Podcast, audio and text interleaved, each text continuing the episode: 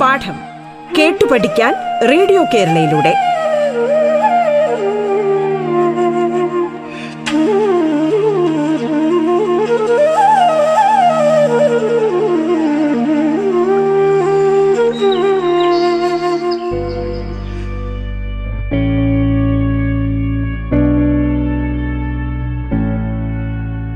നമസ്കാരം പ്രിയ ശ്രോതാക്കളെ. ഞാൻ ധന്യലക്ഷ്മി. ഇന്ന് പാഠഭാഗങ്ങൾ നമുക്ക് കേൾക്കാം. ഒന്നു മുതൽ പ്ലസ് ടു വരെയുള്ള ക്ലാസ്സുകളിലെ വിവിധ പാഠഭാഗങ്ങൾ സമർത്ഥരായ അധ്യാപകർ നിങ്ങൾക്കായി പരിചയപ്പെടുത്തുകയാണ്.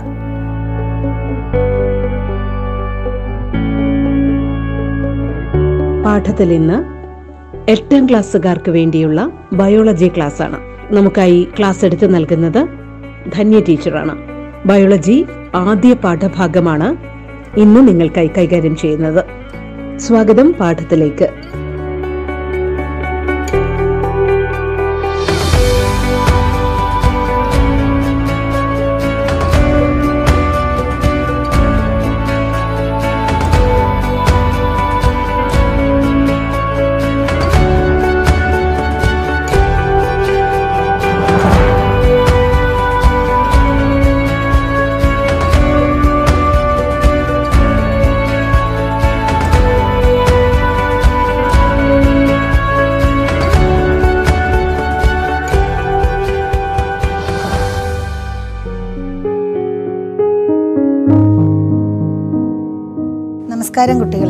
എല്ലാവർക്കും പുതിയൊരു അധ്യയന വർഷത്തിലേക്ക് സ്വാഗതം. ഒപ്പം ജീവശാസ്ത്ര ക്ലാസ്സിലേക്കും. നമ്മുടെ പാഠ്യപദ്ധതി എപ്പോഴും തുടർച്ചയും വളർച്ചയും ഉറപ്പാക്കുന്ന ഒന്നാണ്. അതുകൊണ്ട് തന്നെ ഏഴാം ക്ലാസ്സിൽ നിങ്ങൾ പഠിച്ചിട്ടുള്ള ജീവശാസ്ത്ര ആശയങ്ങളുടെ തുടർച്ച തീർച്ചയായും എട്ടാം ക്ലാസ്സിലേക്കുണ്ട്. ആ ആശയങ്ങൾ കൂടുതൽ വ്യക്തത വരുത്തുക എന്നുള്ളതാണ് ഈ ക്ലാസ് കൊണ്ട് ഉദ്ദേശിക്കുന്നത്. ഏഴാം ക്ലാസ്സിൽ നിങ്ങൾ അടിസ്ഥാന ശാസ്ത്രം എന്ന ഒറ്റ പാഠപുസ്തകമായിട്ടാണ് ശാസ്ത്ര വിഷയങ്ങൾ പഠിച്ചത്. പ്രത്യേകിച്ച് ഫിസിക്സ് എന്നോ കെമിസ്ട്രി എന്നോ ബയോളജി എന്നോ വേർതിരിവില്ലായിരുന്നെങ്കിലും ഈ മൂന്ന് വിഷയവുമായി ബന്ധപ്പെട്ട ഭാഗങ്ങളായിരുന്നു അതിനകത്തുണ്ടായിരുന്നത്. അതിൽ ജീവശാസ്ത്രവുമായി ബന്ധപ്പെട്ട പാഠഭാഗങ്ങളിലെ ആശയങ്ങളിലൂടെയാണ് ഞാൻ ഇന്ന് കടന്നു പോകുന്നത് ഏഴാം ക്ലാസ്സിലെ അടിസ്ഥാന ശാസ്ത്രം അഥവാ ബേസിക് സയൻസ് പാഠപുസ്തകത്തിലെ ഒന്നാമത്തെ അധ്യായമായ മണ്ണിൽ പൊന്നു വിളയിക്കാം റീപ്പിംഗ് ഗോൾഡ് ഫ്രം സോയിൽ. നാലാമത്തെ അധ്യായമായ അന്നപഥത്തിലൂടെ ത്രൂ ദി അലിമെന്ററി കനാൽ. ആറാമത്തെ അധ്യായമായ നിർമ്മലമായ പ്രകൃതിക്ക് വേണ്ടി for a pollution free nature എട്ടാമത്തെ അധ്യായമായ പ്രാണവായുവും ജീവരക്തവും breath and blood of life and last പത്താമത്തെ അധ്യായമായ സുരക്ഷ ഭക്ഷണത്തിലും സേഫ്റ്റി ഇൻ ഫുഡ് ടു ഇത്രയും ഭാഗങ്ങളാണ് ജീവശാസ്ത്രം അല്ലെങ്കിൽ ബയോളജിയുമായി ബന്ധപ്പെട്ട് ഏഴാം ക്ലാസ്സിൽ ഉണ്ടായിരുന്നത്. ഈ പാഠഭാഗങ്ങളിലെ ആശയങ്ങളുടെ എല്ലാം തുടർച്ച എട്ടാം ക്ലാസ്സിലുമുണ്ട് അപ്പോൾ ആ ഒരു തുടർച്ച നിങ്ങളിലേക്ക് എത്തിക്കുന്നതിന് വേണ്ടി നമുക്ക് ആ ഭാഗങ്ങളിലൂടെ ഒന്ന് കടന്നു പോകാം. ഇനി എട്ടാം ക്ലാസ്സിൽ വരുമ്പോഴും അടിസ്ഥാന ശാസ്ത്രം അഥവാ ബേസിക് സയൻസ് എന്ന ഒറ്റ ടെക്സ്റ്റ് ബുക്ക് തന്നെയാണ് നിങ്ങൾക്കുള്ളത്. പക്ഷേ ഏഴാം ക്ലാസ്സിൽ നിന്നും വ്യത്യസ്തമായി അതിനെ മൂന്ന് ഭാഗങ്ങളായി തിരിച്ചിട്ടുണ്ട്. ഫിസിക്സ് അഥവാ ഊർജതന്ത്രം കെമിസ്ട്രി അഥവാ രസതന്ത്രം ബയോളജി അഥവാ ജീവശാസ്ത്രം. അതുകൊണ്ട് തന്നെ പരീക്ഷയും ആ മൂന്ന് ഭാഗങ്ങളായി തന്നെ ആയിരിക്കും. ഇപ്പം ക്ലാസ്സിലേക്ക് കടക്കുന്നതിന് മുമ്പ് നമുക്കൊരു ദൃശ്യം നോക്കിയാലോ? എല്ലാവരും സ്ക്രീനിൽ കാണുന്ന ദൃശ്യത്തിലേക്കൊന്ന് നോക്കൂ. എന്താ നിങ്ങൾ കാണുന്നത്? വളരെ ഭംഗിയായി പരിപാലിച്ചിരിക്കുന്ന ഒരു കൃഷിത്തോട്ടം അല്ലേ? കൃഷി എന്ന് പറയുന്നത് നിങ്ങൾക്കൊരിക്കലും പുതുമയുള്ള കാര്യമല്ല. സ്കൂളുകളിലെല്ലാം ജൈവ വൈവിധ്യ ഉദ്യാനങ്ങളും പച്ചക്കറി തോട്ടങ്ങളും നിറഞ്ഞു നിൽക്കുന്ന സമയമാണല്ലോ ഇത്. നമ്മുടെ സ്കൂളിലെ ഉച്ചഭക്ഷണത്തിന് ആവശ്യമായ പച്ചക്കറികൾ നമ്മുടെ സ്കൂളിലെ പച്ചക്കറിത്തോട്ടത്തിൽ നിന്ന് തന്നെ വിളവെടുക്കുന്ന സമയം. അതുകൊണ്ട് തന്നെ കൃഷി നമുക്കൊരു പുതുമയുള്ള കാര്യമല്ല. എല്ലാ വീടുകളിലും ചെറുതെങ്കിലും ഒരു കൃഷിത്തോട്ടം ഇപ്പോൾ ഉണ്ട്. കഴിഞ്ഞ ലോക്ക്ഡൗൺ നമുക്ക് തന്ന മനോഹരമായ ഒരു കാര്യമാണത്. പഴയ കാർഷിക സംസ്കാരത്തെ കഴിഞ്ഞ ലോക്ക്ഡൗൺ കാലത്ത് നമ്മൾ വീണ്ടും തിരിച്ചു കൊണ്ടുവന്നു. എന്താ കാര്യം? പുറമേ നിന്നും പച്ചക്കറികളൊന്നും വരാതായപ്പോൾ നമ്മുടെ അടുക്കളയിലേക്ക് ആവശ്യമുള്ള പച്ചക്കറികൾ നമ്മുടെ തന്നെ പച്ചക്കറിത്തോട്ടത്തിൽ നമ്മൾ വിളയിച്ചെടുത്തു.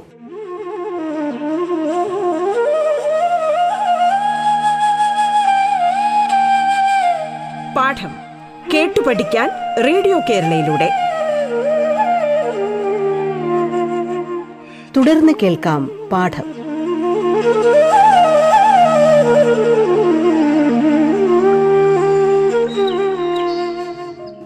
അപ്പം വളരെ ഭംഗിയായി ഒരു കൃഷിത്തോട്ടം പരിപാലിക്കാൻ എന്തൊക്കെയാണ് വേണ്ടതെന്ന് നിങ്ങൾക്ക് നന്നായി അറിയാം. എന്തെല്ലാം കാര്യങ്ങളാണ് ഒരു കൃഷിത്തോട്ടം തയ്യാറാക്കുമ്പോൾ നമ്മുടെ മനസ്സിലേക്ക് ഓടി വരേണ്ടത്? What are the factors to be in our mind while doing agriculture എന്തൊക്കെയാണ്? ആദ്യമായി വേണ്ടത് നല്ല വിത്ത് തന്നെയാണ് അല്ലേ? ഹൈ ക്വാളിറ്റി സീഡ്സ് പിന്നീട് നല്ല മണ്ണ് വേണം. ശരിയായ ജലസേചന മാർഗങ്ങൾ വേണം. ശരിയായ വളപ്രയോഗം വേണം. അതുപോലെ ശരിയായ കീടനിയന്ത്രണ മാർഗങ്ങളും വേണം. അപ്പം ഇത്രയും ഉണ്ടെങ്കിൽ നമുക്ക് വളരെ നല്ല രീതിയിൽ ഒരു കൃഷിത്തോട്ടം പരിപാലിച്ചെടുക്കാൻ പറ്റും. എന്താണ് നല്ല വിത്ത് അല്ലെങ്കിൽ ഹൈ ക്വാളിറ്റി സീഡ്സ് എന്നതുകൊണ്ട് നിങ്ങൾ ഉദ്ദേശിക്കുന്നത്? നമ്മൾ സാധാരണഗതിയിൽ നല്ല ഷർട്ട് നല്ല പാവാട എന്നൊക്കെ പറയുമ്പോൾ കാണാൻ നല്ല ഭംഗിയുള്ളത് എന്നാണ് നമ്മൾ ഉദ്ദേശിക്കുന്നത്. ഇവിടെ അതാണോ നമ്മൾ ഉദ്ദേശിക്കുന്നത്? നല്ല വിത്ത് എന്ന് പറഞ്ഞാൽ കാണാൻ നല്ല ഭംഗിയുള്ള വിത്ത് എന്നാണോ? അല്ല. നല്ല വിത്ത് എന്ന് പറഞ്ഞാൽ നല്ല സസ്യങ്ങളെ നല്ല സസ്യങ്ങൾ മീൻസ് അത്യുൽപാദന ശേഷിയും രോഗപ്രതിരോധ ശേഷിയുമുള്ള സസ്യങ്ങളെ ഉൽപ്പാദിപ്പിക്കാൻ കഴിവുള്ള വിത്ത്. അതിനെയാണ് നമ്മൾ നല്ല വിത്ത് എന്നതുകൊണ്ട് ഉദ്ദേശിക്കുന്നത്. High quality seeds can produce high quality plants അല്ലേ? നട്ട് കഴിയുമ്പോൾ നല്ല ഹൈ ക്വാളിറ്റിയുള്ള അല്ലെങ്കിൽ അത്യുൽപാദന ശേഷിയും രോഗപ്രതിരോധ ശേഷിയുമുള്ള സസ്യങ്ങളെ ഉൽപ്പാദിപ്പിക്കാൻ കഴിയുന്ന വിത്തുകളെയാണ് നമ്മൾ എന്ത് പറയുന്നത്? നല്ല വിത്ത് എന്ന് പറയുന്നത്. എങ്ങനെ നമുക്ക് നല്ല വിത്ത് ഉൽപ്പാദിപ്പിച്ചെടുക്കാം? നല്ല സസ്യങ്ങളെ എങ്ങനെ ഉൽപ്പാദിപ്പിച്ചെടുക്കാം എന്നുള്ളത് നമ്മൾ പഠിച്ചിട്ടുണ്ട്. പതിവയ്ക്കൽ അതുപോലെ മുകുളനം ബഡ്ഡിങ് ഇതെല്ലാം വഴി നല്ല സസ്യങ്ങളെ ഉൽപ്പാദിപ്പിച്ചെടുക്കുന്ന രീതികൾ നിങ്ങൾ ഏഴാം ക്ലാസ്സിൽ പഠിച്ചതാണ്. അങ്ങനെയാണെങ്കിൽ നല്ല വിത്ത് എങ്ങനെ നമുക്ക് ഉൽപ്പാദിപ്പിച്ചെടുക്കാം? നിങ്ങളുടെ പാഠപുസ്തകത്തിൽ തന്നെയുള്ള ഒരു ചിത്രമാണ് നിങ്ങളിപ്പോൾ സ്ക്രീനിൽ കാണുന്നത്. നോക്കൂ എന്താണ് നിങ്ങൾ ചിത്രത്തിൽ കാണുന്നത്? ആ രണ്ട് തെങ്ങിന്റെ ചിത്രങ്ങളാണ്. അതിൽ ഒന്ന് പൊക്കം കൂടിയ തെങ്ങും രണ്ടാമത്തത് പൊക്കം കുറഞ്ഞ തെങ്ങും. പൊക്കം കൂടിയ തെങ്ങിന്റെ പേര് വെസ്കോസ് ടോൾ എന്നും പൊക്കം കുറഞ്ഞ തെങ്ങിന്റെ പേര് ചാവക്കാട് ഓറഞ്ച് എന്നുമാണ്. ആ തെങ്ങിന്റെ ചിത്രത്തിന് താഴെ ആ തെങ്ങിന്റെ സവിശേഷതകളും തന്നിട്ടുണ്ട്. എന്തൊക്കെ സവിശേഷതകളാണ് വെസ്കോസ് ടോൾ അല്ലെങ്കിൽ ആ പൊക്കം കൂടിയ തെങ്ങിനുള്ളത്? എന്തൊക്കെ സവിശേഷതകളാണ് ചാവക്കാട് ഓറഞ്ച് അല്ലെങ്കിൽ പൊക്കം കുറഞ്ഞ തെങ്ങിനുള്ളത്? എന്തൊക്കെയാണ് പൊക്കം കൂടിയ തെങ്ങിന്റെ സ്വഭാവ സവിശേഷതകൾ? പൊക്കം കൂടിയ തെങ്ങ് ഇരുപത് മുതൽ മുപ്പത് മീറ്റർ വരെ ഉയരത്തിൽ വളരും. അതുപോലെ തന്നെ ആറ് മുതൽ പത്ത് വരെ വർഷം കൊണ്ടാണ് അതിൽ നിന്ന് നമുക്ക് കായ്ഫലം ലഭിക്കുക. പിന്നീട് അതിന്റെ ആയുസ് എന്ന് പറയുന്നത് എൺപത് മുതൽ നൂറ് വർഷം വരെയാണ് ആയുസ്. അതുപോലെ അതിൽ നിന്ന് കിട്ടുന്ന തേങ്ങ പച്ച നിറമുള്ള തേങ്ങയാണ്. ഇനി ചാവക്കാട് ഓറഞ്ച് അല്ലെങ്കിൽ പൊക്കം കുറഞ്ഞ തെങ്ങിന്റെ പ്രത്യേകതകളോ? അത് എട്ട് മുതൽ പത്ത് വരെ മീറ്റർ ഉയരമാണ് ചാവക്കാട് ഓറഞ്ചിനുണ്ടാകുക. നാല് മുതൽ അഞ്ച് വരെ വർഷത്തിനുള്ളിൽ കായ്ഫലം തരികയും ചെയ്യും. പക്ഷേ അതിന്റെ ആയുസ് മുപ്പത് മുതൽ മുപ്പത്തഞ്ച് വർഷം വരെ മാത്രമാണ്. പിന്നെ അതിൽ പിടിക്കുന്ന തേങ്ങ പല നിറത്തിലുള്ള തേങ്ങയുണ്ട്. മഞ്ഞ ഓറഞ്ച് ബ്രൗൺ. അപ്പം ഇത് രണ്ടുമാണ് ഈ രണ്ട് തെങ്ങുകളുടെയും സ്വഭാവ സവിശേഷതകൾ. ഒന്നുകൂടി നോക്കൂ നിങ്ങൾ. The desirable qualities seen in West Coast tall and Chavakkad orange West Coast tall can grow up to a height of twenty to thirty metre Chavacard orange can grow up to a height of only 8 to 10 meter. Then West Coast yields within 6 to 10 years and Chavacard orange yields within 4 to 5 years. West Coast have a lifespan of 80 to 100 years and Chavacard orange have a lifespan of 30 to 35 years. ഈ രണ്ട് തെങ്ങിന്റെയും സ്വഭാവ സവിശേഷതകൾ അല്ലെങ്കിൽ അതിൽ നിന്നും നമുക്ക് എടുക്കാൻ പറ്റുന്ന അഭിലഷണീയ ഗുണങ്ങൾ ഏതൊക്കെയാണ്? നിങ്ങളൊന്ന് ആലോചിച്ച് നോക്കിയേ നിങ്ങളൊരു കർഷകനാണെങ്കിൽ ഈ വെസ്കോ സ്റ്റോളിൽ നിന്നും ഏതൊക്കെ അഭിലഷണീയ ഗുണങ്ങൾ നിങ്ങൾ തിരഞ്ഞെടുക്കും? അതുപോലെ ചാവക്കാട് ഓറഞ്ചിൽ നിന്നും ഏതൊക്കെ ഗുണങ്ങൾ അഭിലഷണീയമായി അല്ലെങ്കിൽ ഡിസൈറബിൾ ആണ് എന്ന് നിങ്ങൾക്ക് തോന്നുന്ന ഏതൊക്കെ ഗുണങ്ങളുണ്ട്?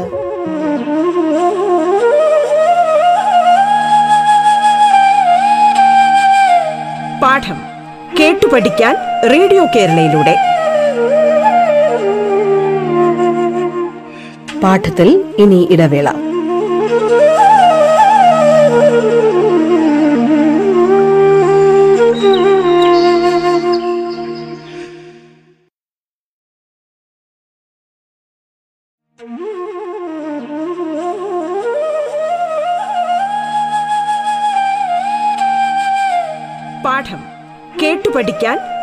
കേരളയിലൂടെ. തുടർന്ന് കേൾക്കാം പാഠം.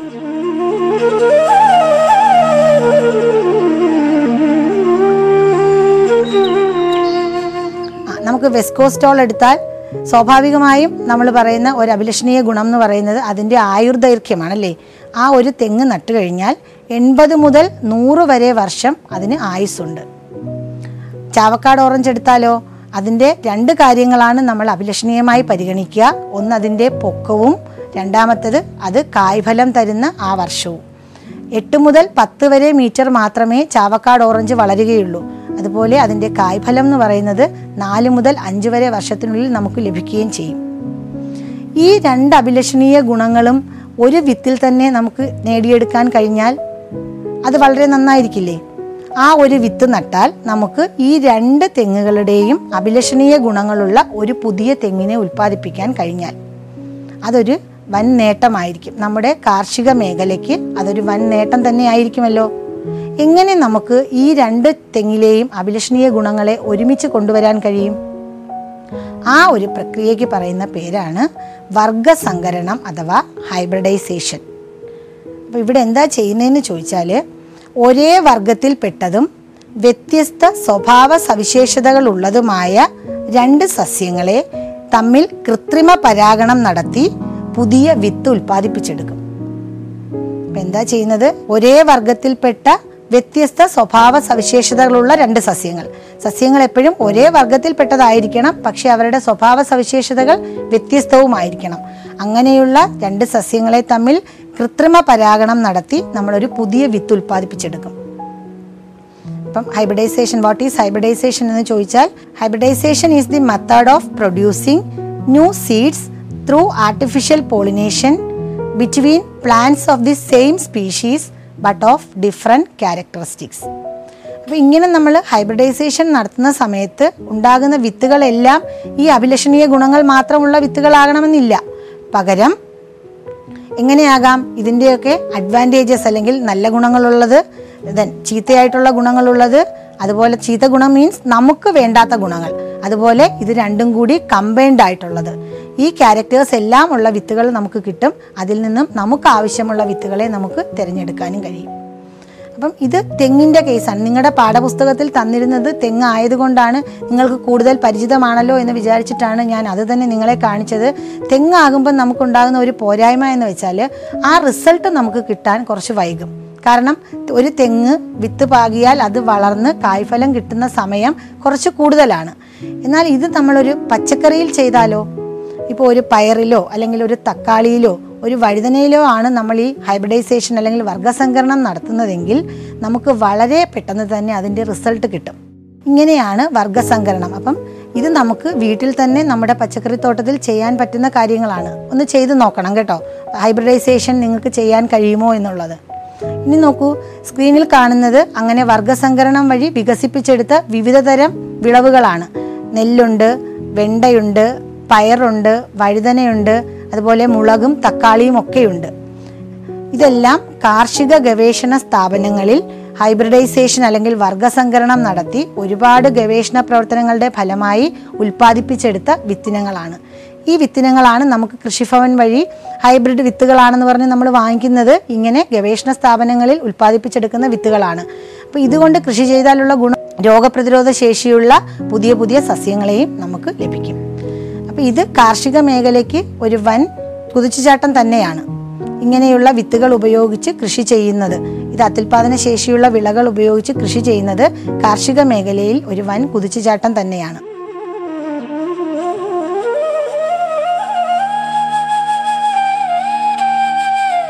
പാഠം കേട്ടു പഠിക്കാൻ റേഡിയോ കേരളയിലൂടെ.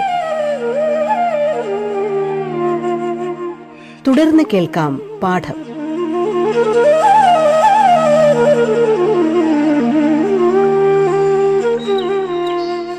ഇനി അടുത്തത് മറ്റൊരു നൂതന രീതിയെക്കുറിച്ച് നിങ്ങൾ ഏഴാം ക്ലാസ്സിൽ പഠിച്ചു ടിഷ്യൂ കൾച്ചർ. പക്ഷെ അവിടെ നിങ്ങൾക്ക് അധിക വായനയ്ക്ക് തന്നിരുന്നതാണ്. എട്ടാം ക്ലാസ്സിൽ നിങ്ങൾക്ക് അതുമായി ബന്ധപ്പെട്ട ഭാഗങ്ങൾ ഉള്ളതുകൊണ്ടാണ് അതിലൂടെ ഒന്ന് കടന്നു പോകുന്നത്. ടിഷ്യൂ കൾച്ചർ എന്ന് പറയുന്നത് വർഗസങ്കരണത്തിൽ നിന്നും തികച്ചും വ്യത്യസ്തമാണ്. വർഗസങ്കരണത്തിൽ നമ്മൾ ചെയ്തത് കൃത്രിമ പരാഗണം വഴി വ്യത്യസ്ത സ്വഭാവങ്ങളുള്ള ഒരേ വർഗത്തിൽപ്പെട്ട ചെടികളെ തമ്മിൽ സങ്കരണം നടത്തി പുതിയ വിത്ത് ഉൽപ്പാദിപ്പിക്കുകയാണ് ചെയ്തത്. എന്നാൽ ടിഷ്യൂ കൾച്ചറിൽ അതല്ല ചെയ്യുന്നത്. ഒരു സസ്യം തന്നെ മതി. ആ സസ്യത്തിന്റെ ഒരു കോശത്തിൽ നിന്നോ അല്ലെങ്കിൽ ഒരു കൂട്ടം കോശത്തിൽ നിന്നോ. ഒന്നുകിൽ ഒരു കോശം അല്ലെങ്കിൽ ഒരു കൂട്ടം കോശം. അതിൽ നിന്ന് നമ്മൾ എന്ത് ചെയ്തു? പുതിയ ചെടികളെ വളർത്തിയെടുക്കും. അപ്പം ഒരു കോശം അല്ലെങ്കിൽ ഒരു കൂട്ടം കോശം. അത് മാത്രം മതി. അപ്പം മാതൃസസ്യം എന്ന് ഒരാൾ മതി. വർഗസംകലനം നടത്താൻ നമുക്ക് മാതൃസസ്യവും പിതൃസസ്യവും ആവശ്യമാണ്. പക്ഷേ ടിഷ്യൂ കൾച്ചറിന് അതിന്റെ ആവശ്യമില്ല. ഒന്നുകിൽ മാതൃസസ്യം അല്ലെങ്കിൽ പിതൃസസ്യം. ഏതെങ്കിലും ഒരു സസ്യത്തിന്റെ ആവശ്യം മാത്രമേ അവിടെ ഉള്ളൂ. അപ്പം ഇങ്ങനെ ചെയ്യുന്നത് വഴി ആ സസ്യത്തിന്റെ എല്ലാ ഗുണങ്ങളുമുള്ള സസ്യങ്ങളെ നമുക്ക് വികസിപ്പിച്ചെടുക്കാൻ കഴിയും. ഏത് സസ്യമാണോ നമ്മൾ മാതൃസസ്യമായി എടുക്കുന്നത് അതിന്റെ എല്ലാ ഗുണങ്ങളും നമ്മൾ ഈ നിർമ്മിച്ചെടുത്ത സസ്യത്തിലും കാണും. അതാണ് നമ്മൾ ടിഷ്യൂ കൾച്ചർ വാഴ എന്ന് പറഞ്ഞ് വാങ്ങത്തില്ലേ? അതിനകത്ത് ഏത് സസ്യമാണോ മാതൃസസ്യമായി എടുത്തത് അല്ലെങ്കിൽ ഏത് വാഴയിൽ നിന്നാണോ ആ കോശം എടുത്തത് ആ കോശത്തിന്റെ എല്ലാ ഗുണങ്ങളും ആ വാഴയ്ക്കുണ്ടായിരിക്കും. Tissue culture is the process by which we produce a new generation from a cell or a group of cell എന്താ അതിന്റെ പ്രത്യേകത? Plantlets produced are with all the parental qualities പാരൻസിനുള്ള എല്ലാ ക്വാളിറ്റീസും ഏതിന് കാണും? ആ ഉണ്ടായ സസ്യത്തിന് കാണും. അപ്പം നല്ല വിത്ത് എന്നതുകൊണ്ട് എന്താണ് ഉദ്ദേശിച്ചതെന്ന് മനസ്സിലായല്ലോ? നല്ല വിത്ത് എങ്ങനെ ഉൽപ്പാദിപ്പിച്ചെടുക്കാം എന്ന് മനസ്സിലായി.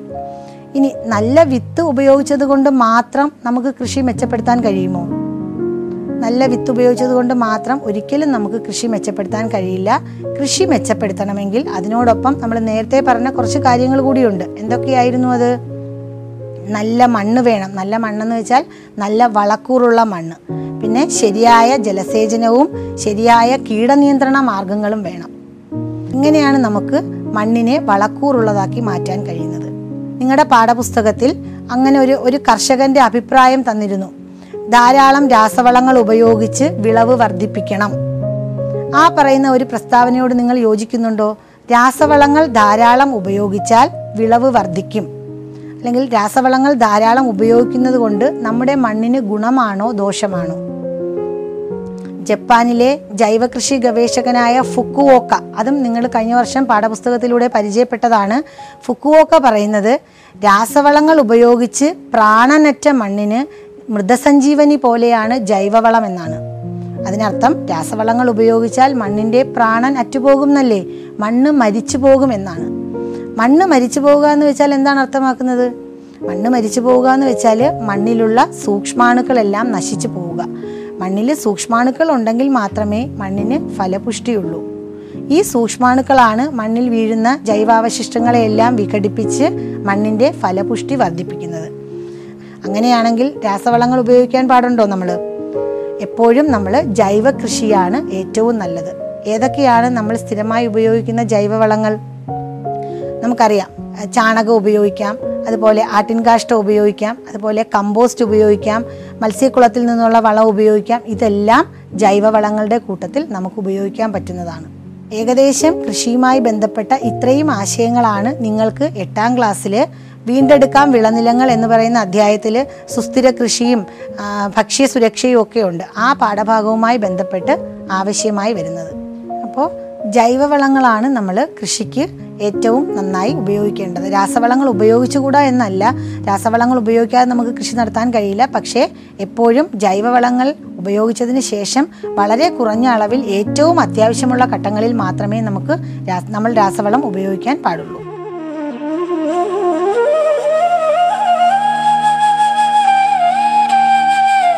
പാഠം കേട്ടു പഠിക്കാൻ റേഡിയോ കേരളയിലൂടെ.